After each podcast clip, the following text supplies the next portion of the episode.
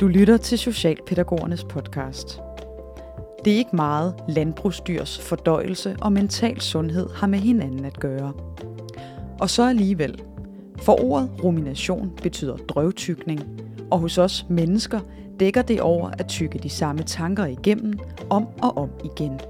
Ordet er centralt i den metakognitive terapi, og det er netop det, du kan høre om i dette program. Jo mere vi spekulerer, jo mere vi grubler, jo mere vi vender og drejer alting, jo værre får vi det. Og det er det, man træner i metakognitiv. Det er i virkeligheden, kan du lade være at engagere dig i tanken. Vi kigger på principperne bag det metakognitive, og hvordan de kan bruges i en socialpædagogisk praksis. Rigtig god fornøjelse.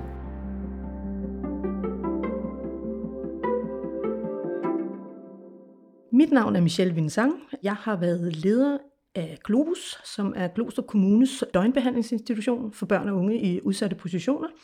Jeg har arbejdet der i 12 år indtil øh, her 1. december, øh, hvor det blev politisk besluttet, at vi skulle lukke. Og i dag der driver jeg en et lille firma, der hedder Opkvær, sammen med en tidligere kollega, øh, hvor vi bygger videre på den viden, vi har fra Globus. De fleste unge mennesker, som er kommet til os, altså de har jo en overbevisning om, at de skal tænke meget over deres situation. Det er fælles for dem alle sammen. De er jo dybt traumatiserede, de er lige blevet fjernet hjemmefra, de er blevet anbragt. Så det vil sige, at de har sådan nogle tanker om, hmm, hvorfor er jeg anbragt? Hvorfor lige mig? Hvorfor kan mine forældre ikke tage sig af mig? Hvad nu, hvis jeg aldrig kommer hjem? Det er sådan nogle tanker, de kredser om. Og det gør de i alt for lang tid. Og når man gør det i alt for lang tid, så begynder man at få det rigtig, rigtig dårligt. Fordi der er jo selvfølgelig en årsag til, at man forsøger at tænke over tingene og prøve at finde svar. Men de gør det også, fordi de ikke kan lade være, og fordi de tror, at de finder et svar. Så når svaret ikke kommer, så må jeg tænke endnu mere. Før i tiden lå vores øh, unge piger i særdeleshed op på værelset i fosterstilling og ventede nærmest til næste dag, hvor yndlingspædagogen kom på arbejde. Fordi at de havde en antagelse om, at jamen, det er kun øh, Camilla, Julie eller hvem det måtte være, der skal komme her og redde situationen for mig. Jeg skal snakke med hende. Det handler sådan set groft sagt om at omstrukturere de tanker, vi har om tanker. Og det lyder måske lidt underligt, men man hæver sig ligesom op på et metaplan. Det er derfor, den hedder metakognitiv terapi. Jeg hedder Camilla. Jeg har været ansat på Globus siden øh, april 2013 som socialpædagog. Og i mellemtiden har jeg taget en master i metakognitiv terapi, og øh, er nu med Michelle i opkvær. Man lærer i hvert fald ret hurtigt, at det faktum, at man retter sin opmærksomhed imod alt det negative, er det, der får situationen til at eskalere. Altså ved at begrænse tiden, man bruger på bekymringer og overhåndtering og dvælen ved, så begrænser man også de negative symptomer. Derfor måtte Camilla hjælpe de unge til at rette opmærksomheden hen på noget andet, når de negative tanker begyndte at køre i ring. Det kunne være en dårlig dag i skolen, der satte gang i tankespiralen. En ung kommer hjem fra skoleked af det. Der starter vi ikke med at sige, kan du lige udskyde det der, vel? Altså sådan, vi starter med ligesom at rumme og anerkende, at det her, det, det, det er ret svært for dig lige nu. Du er åbenlyst ked af det over et eller andet, og jeg kan godt se, at din verden den er faldet sammen. Det er ikke rart. Lad os lige prøve at finde en plan for det. Og så, så hopper vi over ind i det metakognitive greb, hvor vi siger, okay, så ved jeg, at mit første, min første øh, agenda her, det er ligesom at prøve at få afkoblet opmærksomheden, og få hjulpet den unge til at udskyde, at vi håndterer det lige nu, fordi i sin følelsers øh, vold, er det ikke så rart at tale om alle de her problemstillinger, og det eskalerer tit situationen. Så det er en rigtig god idé at lige pause. Så mit forslag kunne for eksempel være, altså lige nu kan jeg fornemme, at, øh, at du er meget berørt over situationen. Så hvad siger du til, at du tager en pause fra det her, og så kan vi snakke om det, når du ikke er så berørt over det. Når dine følelser lige har lagt sig. Øh, måske efter aftensmaden. Om det, det sagde de tit. Jo tak til, det vil jeg faktisk gerne. Det kunne være rart lige at pff, dampe af. Okay, så ved jeg godt, at hvis jeg bare efterlader nogen op på værelset til efter aftensmaden, så har de jo selvfølgelig siddet over og tænkt helt vildt. Så mit forslag kunne være sådan, om i dag, der ved jeg for eksempel, at du skal have, det kunne være rengøringsdag, du skal have gjort rent på værelset, og du skal måske også hjælpe med at lave mad. Er der andre ting, du skal nå i dag? Og på den måde hjælper man dem sådan lidt ud af, af den situation, de har lige stået i og været så berørt af. Lad os lige begynde med at kigge på nogle af de centrale begreber og metoder i metakognitiv terapi. CAS det står for Cognitive Attentional Syndrome, som er øhm, et, et, et opmærksomhedssyndrom. Når man bekymrer sig rigtig meget, når man grubler, når man vender og drejer ting fra alle vinkler, det er egentlig det, man lider af, når man, når man er angst, man er deprimeret, man er stresset. Så har man det her syndrom. Så går man i kasse. Og når først man har fået en trigger, som ligesom starter hele det her kredsløb, så, øhm, så avler det en, en ny tanke. Øhm, og så begynder man at lupe rundt i det her. Og så begynder, det, så begynder man at få kropslige symptomer. Man kan mærke, at man har det skidt, har ondt i hovedet, ondt i maven. Vi kender alle sammen de her symptomer.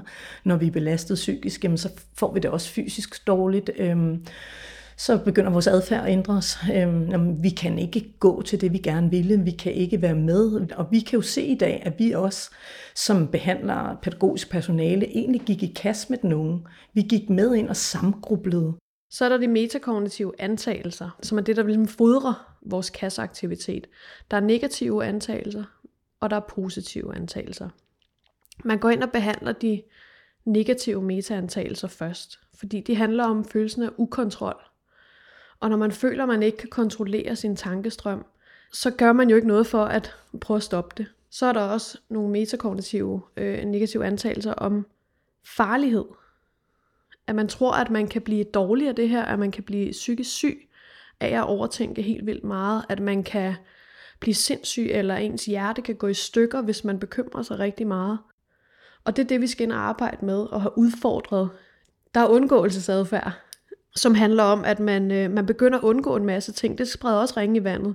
Det starter med at lige, jeg behøver ikke gå i netto nu. Men lige pludselig bliver det til, jeg kan slet ikke handle ind. Jeg kan ikke være i et supermarked. Og, og, og det er jo meget invaliderende for et menneske. Øh, vi skal jo have handlet ind, og vi skal jo ud. Så er der også decideret adfærd, som også kan være kontraproduktivt, hvor man siger, når man, jeg er rigtig ked af det, øh, jeg går op og isolerer mig på mit værelse, og så er jeg så ked af det der i fem timer, ikke?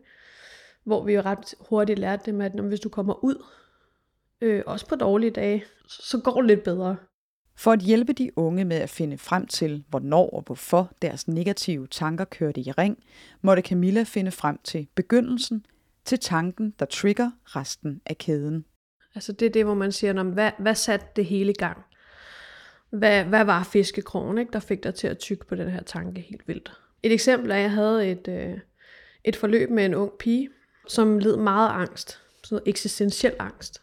Og hun kunne ikke få øje på, hvad det, hvad det var, Øhm, så var vi så inde og tale om hendes øh, mestringsstrategier for at cope med det her. Og så lige pludselig en dag, så siger hun til mig, Camilla, jeg tror, jeg tror simpelthen, at jeg har fundet ud af, at jeg, jeg, jeg kommer simpelthen til at tjekke, om angsten stadig er der. Så hun gik ind og fandt, fandt øh, øh, hvad kan man sige, sine sin, øh, sin angsttanker frem, og, øh, og, og dyrkede sådan følelsen og dyrkede tankerne om, at øh, hun vidste for eksempel, at hvis hun øh, koncentrerede sig meget om universet, om kosmos, om øh, biologi, eksistens, altså der var sådan nogle ting, der kunne trick hende. Så rettede hun simpelthen bevidst, opdagede hun sit fokus hen imod de her emner, for, for på en eller anden måde at tjekke, om hun stadig havde angst. Øhm, hvor hun havde en antagelse om, at hvis hun gennemlevet hele scenariet, altså at virkelig kunne huske hver en detalje fra det, der skete, så ville hun finde ro. Og det gjorde jo, at hun kørte rundt i de her scenarier, dag ud og dag ind, og hun var jo super stresset over det her, og det, hun, blev, hun blev simpelthen så ked af det.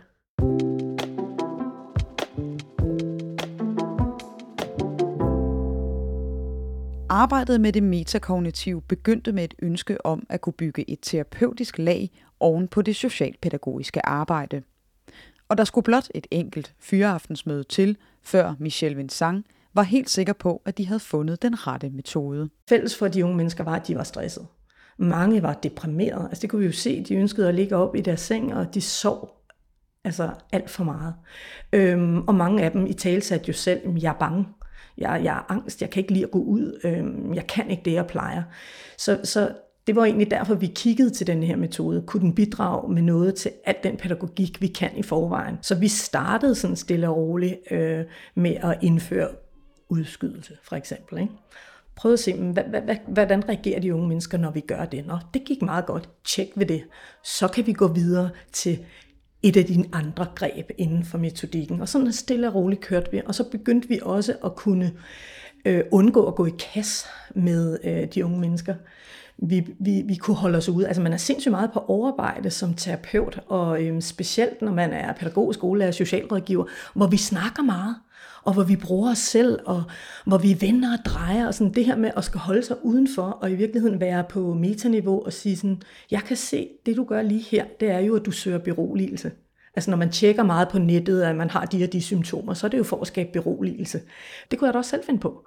Men når du sidder i en interaktion med et ung menneske, som gør det, så det her med at holde sig selv udenfor og stille spørgsmålet, så øhm, hvad er det egentlig, du forventer at få ud af det, når du går på nettet og søger på hovedpine? Fordi lige nu tror de, at de er ved at få en hjerneblødning. Jeg har så meget hovedpine og migræne, er jeg ved at få en blodprop eller en hjerneblødning eller et eller andet. Så, okay, hvad er det egentlig, du gerne vil have ud af det? Jamen, jeg vil jo gerne læse mig til, at øh, det er ikke det, der er ved at ske. Det er bare migræne eller hovedpine. Øh, okay, så beroligelse, det synes vigtigt lige nu. Det er det, du søger. Ja, det er det, jeg søger. Okay, kunne du finde beroligelse på andre måder? Så på den måde, der, der, øhm, der lærte vi at blive bedre og bedre til at bruge greben og til at forstå, hvad, hvad handler den her teori om, og på hvilken måde skal man i virkeligheden tage den i anvendelse. Noget, noget af det, jeg tror, der var sværest for os, det var at anvende den, det, man bruger rigtig meget i metakognitiv terapi, sokratisk dialog og sokratiske spørgsmål.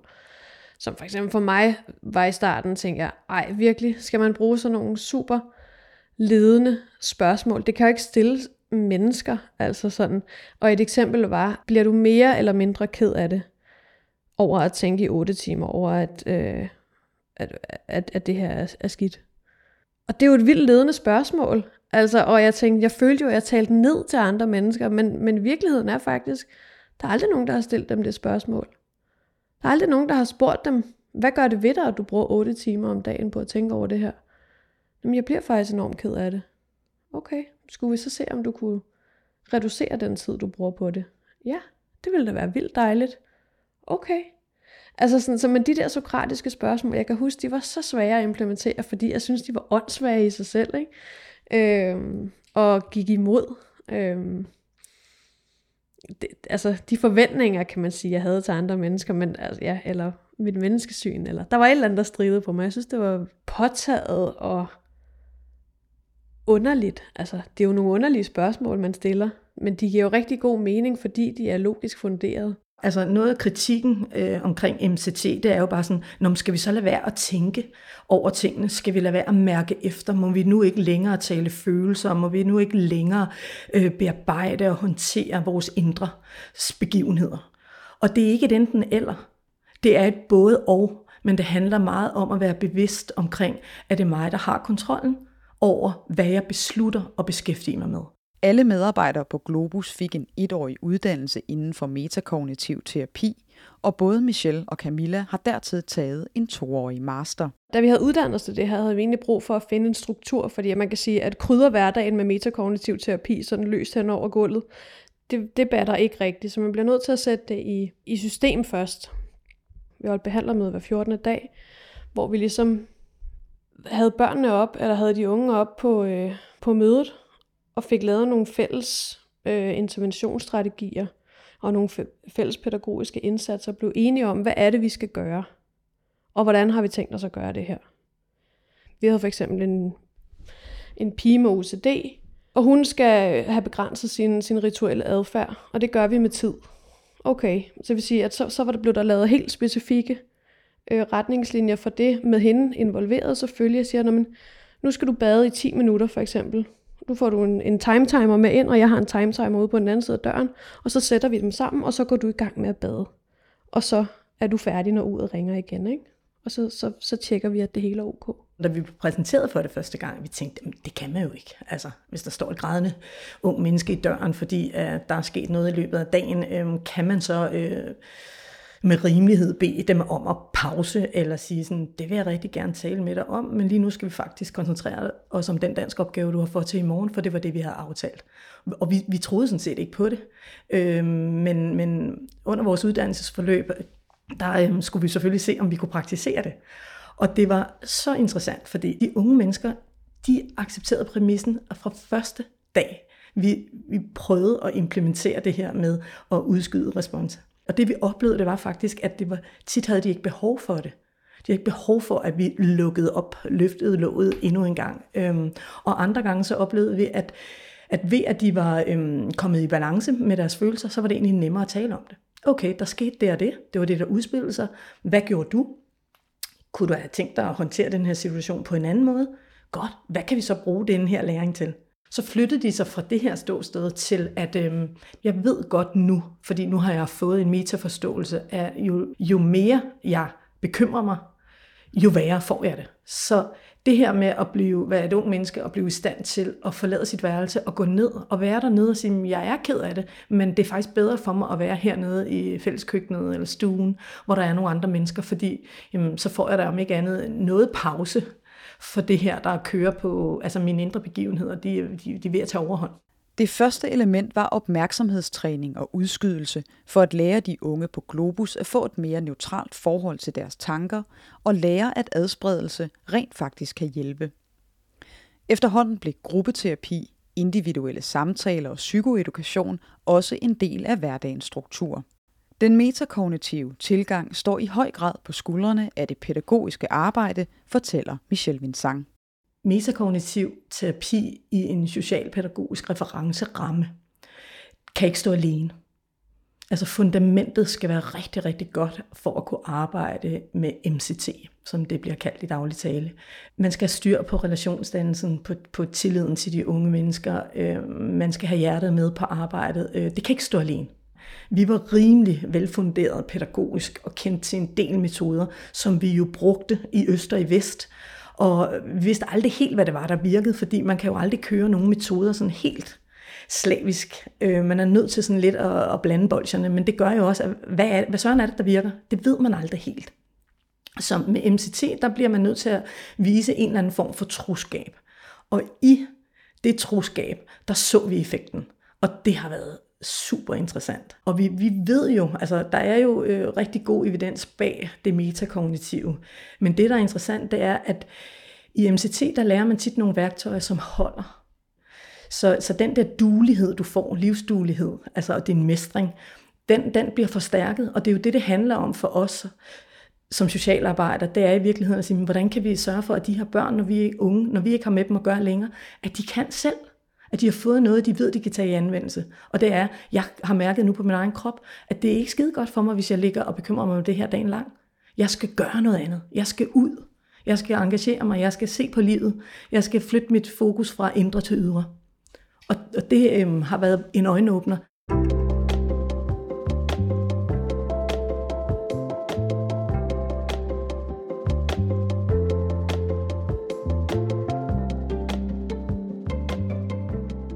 Vi har altid været optaget af, hvordan kan man mestre på trods? Hvordan kan du leve dit liv, selvom at du sidder i den her forfærdelige, svære situation og er anbragt?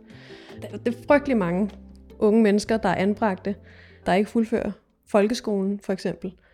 Alle vores unge har fuldført folkeskole eller en eller anden form for uddannelse, har taget gymnasiel uddannelse, har gået på universitetet sågar. Altså, de kommer i skole, de kommer videre med deres liv, selvom de er i en svær situation. Så man kan sige, at på den måde bliver metoden relevant, fordi at man kan komme videre med sit liv, selvom det er svært. Og det synes vi er enormt værdifuldt, fordi det skylder vi da de her unge mennesker. Ikke, ikke at, altså der er mange, der har den der øh, holdning til, at når hvis du er ked af det over alt muligt mærkeligt, så bliver du nødt til at blive hjemme fra skole. Nej, fordi så har man jo to problemer så har du både rigtig ked af det, og du har fravær fra skolen og risikerer at blive smidt ud. Altså på den måde kan man sige, at metoden gør også, at man ikke får skabt flere problemer for sig selv. Men det har til tider været udfordrende at gøre en terapeutisk metode til en integreret del af en socialpædagogisk hverdag med unge i en svær livssituation. Det er jo en lidt anden forudsætning at have det på en døgnbehandlingsinstitution, end det er i en psykologpraksis, fordi der kommer ikke nogen ind ad døren og siger, jeg vil gerne bede om 10 timers terapi, tak. Altså, de unge kommer ind og siger, jeg har ikke lyst til at bo her, og du skal jo ikke uh, sige for meget om mine problemstillinger, dem gider jeg ikke høre på. Så vi var nødt til ligesom at prøve at opfinde en, en anden approach til det her, og finde ud af, hvordan, øh, hvordan kunne vi altså, også træne dem i at bo i et terapeutisk øh, funderet hus. Vi kunne sådan set også skabe en ramme, der gjorde, at, øh, at vi, uden de vidste egentlig, fik udfordret deres, øh, deres metaantagelser. Vi havde for eksempel en pige, der var rigtig meget på vagt over for, hvilke informationer, der kom ud om hende til andre. Hun var meget påpasselig med, meget, meget, meget, meget privat. Det gør jo også, at hun er aksom i forhold til, hvem, hvem hører på hvad. Så jeg besluttede mig for, at vi skulle have samtaler i fællesrummet, hvor der var mulighed for, at nogen kunne gå forbi. Det, sådan, det løsnede lidt op. Og hun har faktisk sagt den dag i dag, at det, øh, for vi har snakket om det, og jeg fortalte hende efterfølgende, hvorfor jeg gjorde, som jeg gjorde. Jamen jeg fortalte hende, kan du huske dengang, vi havde samtaler, øh, da du var i aflastning, at vi altid sad ude i fællesrummet, og jeg gav dig altid en dårlig undskyldning. Nå, det havde hun ikke lige tænkt over. Så, Nå, men det gjorde jeg egentlig, fordi at du skulle blive vant til at tale om dine problemstillinger i et åbent forum, hvor der var chance for, at nogen kom forbi. Og så sagde hun, Gud, det var da smart. Tænk dig dig, Camilla. ja. men, men hun, var, hun, var, hun var sådan, det, det overraskede hende, at, øh, at jeg havde været så snu, og sådan var jeg tit snu med hende, men altså sådan, men hun blev glad for det, og vi har talt om bagefter, at det, hvad, hvad det har gjort ved hende. Jo mere ærlig man er, altså jo mindre man, man prøver at skjule, jo mindre har folk på en. Og det var sådan noget, hun lærte der, at der var også nogle af de unge, der kom forbi nogle gange og spurgte om, hvad taler jeg om, eller ej, jeg vil ikke blande mig. Om det var faktisk meget fedt, du lige hørte det der, fordi så kan du også hjælpe mig. Camilla føler, at hun med den metakognitive terapi har fået et stærkt værktøj til at styrke de unges modstandskraft og evne til at klare sig på trods af en svær start på livet. Jeg synes, at øh, den metakognitive tilgang og det faktum, at man adresserer metakognitive antagelser, så det er ikke indholdet, vi bokser med hele tiden. Det er forholdemåderne til indholdet, vi går ind og ændrer på. Det gør, at jeg kan gennemskue på en eller anden måde adfærd. Altså vi kan arbejde bagom det, der foregår på en helt anden og konstruktiv måde, synes jeg, som også rykker noget. Og på den måde synes jeg, det er bæredygtigt at arbejde metakognitivt, fordi de unge lærer at mestre øh, livet på en anden måde, eller deres tanker på en anden måde, og indholdet i deres liv, så de ikke bliver så væltet bagover af livsbegivenheder, som man godt kan have tendens til at gøre, og som de fleste jo naturligvis gør, og ikke lader sig overmanden. Jeg kan samarbejde bedre med den unge, fordi vi bliver enige om, at det den unge kommer til at gøre, er for det første helt normalt. Det gør vi alle sammen. Så der er ikke øh, noget fordækt i det, og de gør ikke noget forkert, men at de bliver bevidste om, at det de gør er kontraproduktivt. Så det, det, det gør det egentlig, det de gerne vil opnå, så anvender de Øh, en strategi for det, og så opnår de faktisk det modsatte. Det er jo en kæmpe forskel i, i den måde, man, man går til at håndtere sine tanker på. Men jeg kan faktisk godt håndtere ligegyldigt, hvad der flyver ind forbi skærmen, så kan jeg sagtens håndtere, hvad der er, der foregår. For det er bare tanker. Og de kommer og går. Og jeg skal lige i skole, eller have taget opvasken, eller hvad det må være.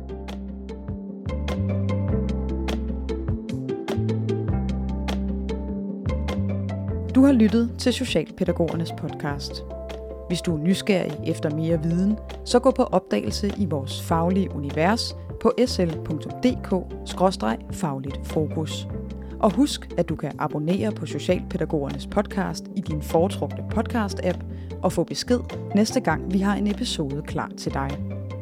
Programmet er produceret af Genlyd Podcast. Mit navn er Mie Brandstrup. Tak fordi du lyttede med.